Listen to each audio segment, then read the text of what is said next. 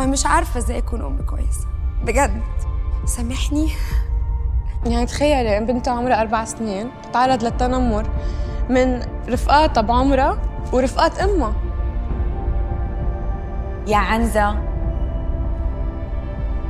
شعرك سيفة. بيقول لي أنا أنا وحش. ماما أنا وحش.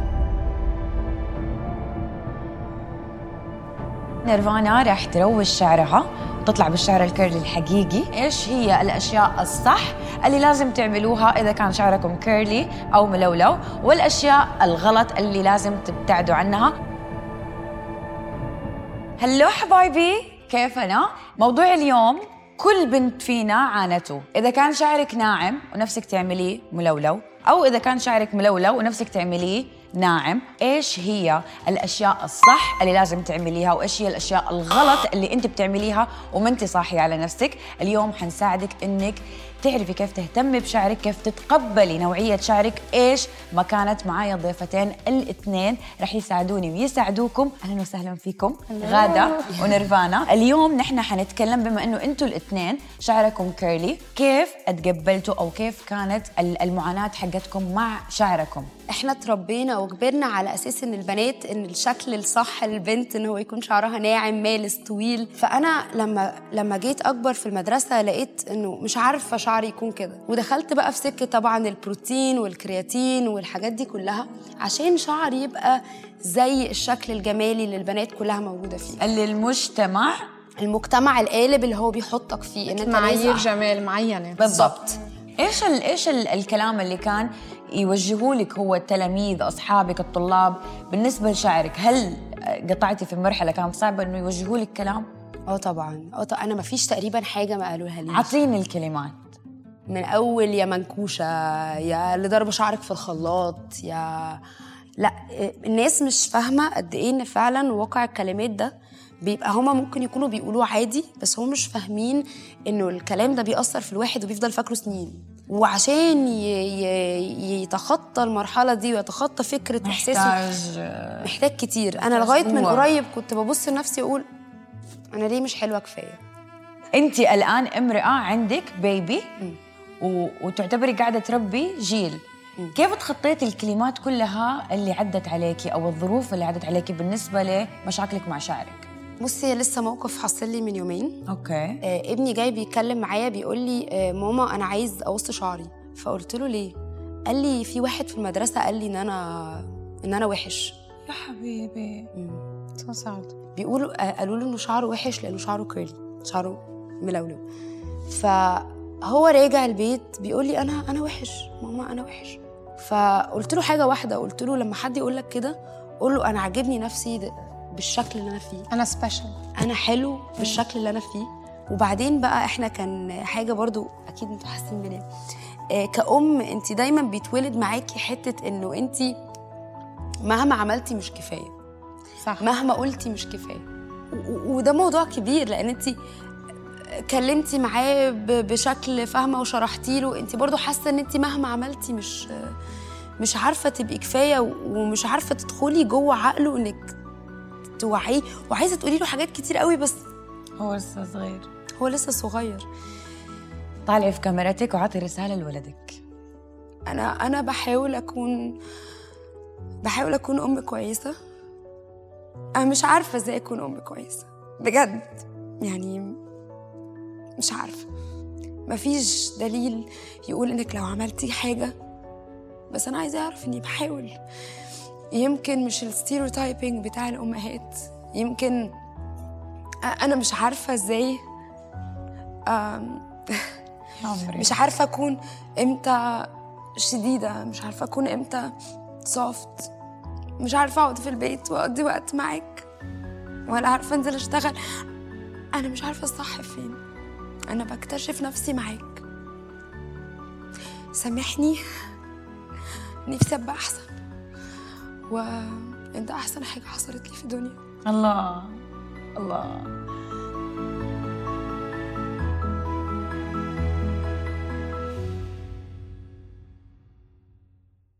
أنا كثير تفاعلت مع شو عم تقولي. أنا أول شيء لأنه شعري كثير ملكلك نحن بنقول اللبناني ملكلك مكزبر. أنا وصغيرة طول كثير تيطول بس أنا وقتها بشوف البنات شعرهم مربوط طويل بنقهر إنه ليه أنا هيك؟ أنا مثل الصبي. أنا وصغيرة كانوا يقولوا لي كثير كلمات بشعة. مثلا سيفة. بتعرفي شو السيفه هيدي الخشنة اللي بتحفي فيها. نظيف فيها المواعين. مكنسه لهالدرجة كثير بشع. وأنا ما عارفة شو أعمل فيه. تيطلع حلو. من هيك التربية كثير مهمة لأنه كلمة واحدة ولد يقولها أو بنت بالصف تقولها لبنت تانية خصوصا من البنات تقهر أكثر عن جد بتكذب النفس. طب ألين ألين ما صار عمرك كم وأنت كنت معانية من هذه لا صرت teenager actually وقتها صرت مراهقة. يعني تقريبا 17 18 لا 30 13 14 okay. قل لك ليه؟ ليه؟ لأنه بلشوا يطلعوا مشاهير شعرهم ملكلك. شاكيرا صح. ميريام فارس. صح. بلش العالم تقول آه هذا شيء حلو.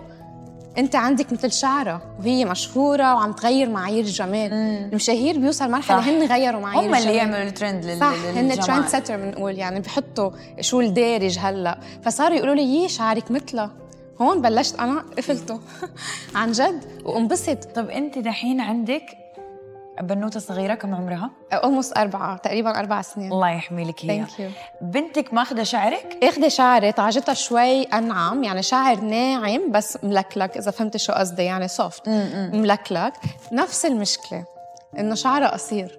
okay. بدي اتأثر لأنه هي كثير بتتأثر بالموضوع. يا عمري ليش تتأثر؟ حكيني عادي أنت متأثرة أبغى أعرف. لأنه هي بتسألني. sorry أبغى اوصل sorry.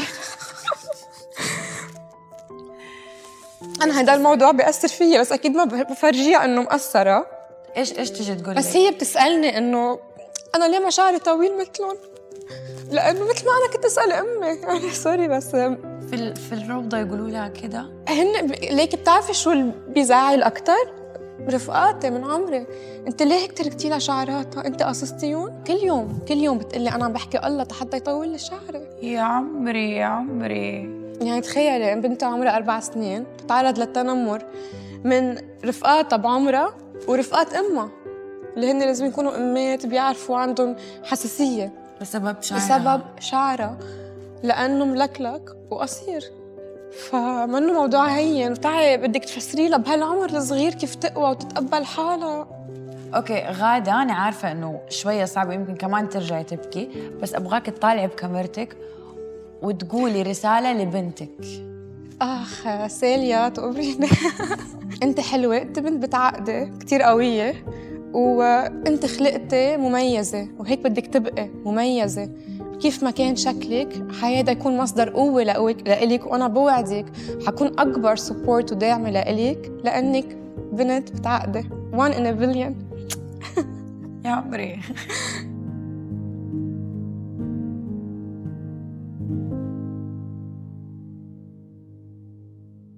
غادة ونيرفانا رح يقولوا لكم إيش هي الأشياء الصح اللي لازم تعملوها إذا كان شعركم كيرلي أو ملولو والأشياء الغلط اللي لازم تبتعدوا عنها وكمان رح يعطوكم أربع خطوات صحيحة تمشوا فيها إذا على بالكم توصلوا إلى نتيجة شعر ملولو صحي وطبيعي. رح نبلش هلأ أخبركم على الأشياء الصحيحة اللي لازم تعملوها تيكون عندكم شعر ملكلك صحي والقصص يلي ما لازم تعملوها وتتجنبوها. أول شيء غلط هو إنه تغسلوا شعركم كل يوم. والصح بقى إن إحنا نستحمى من مرة لمرتين ثلاثة ماكسيمم في الأسبوع ويفضل يبقى مرتين. تاني شغلة غلط هو إنه عم تمشطوا شعركم هو وناشف. تجنبوا هذا الموضوع. والمفروض إن إحنا نعمله المفروض إن إحنا نحط conditioner أو بلسم في الدش ونبدأ إن إحنا نسرح شعرنا من تحت لفوق بمشط واسع. النقطة الثالثة هو إنه غلط ما تستعملوا البلسم على الشعر، لأنه الشعر بصير منه صحي وناشف وبصير منوبر.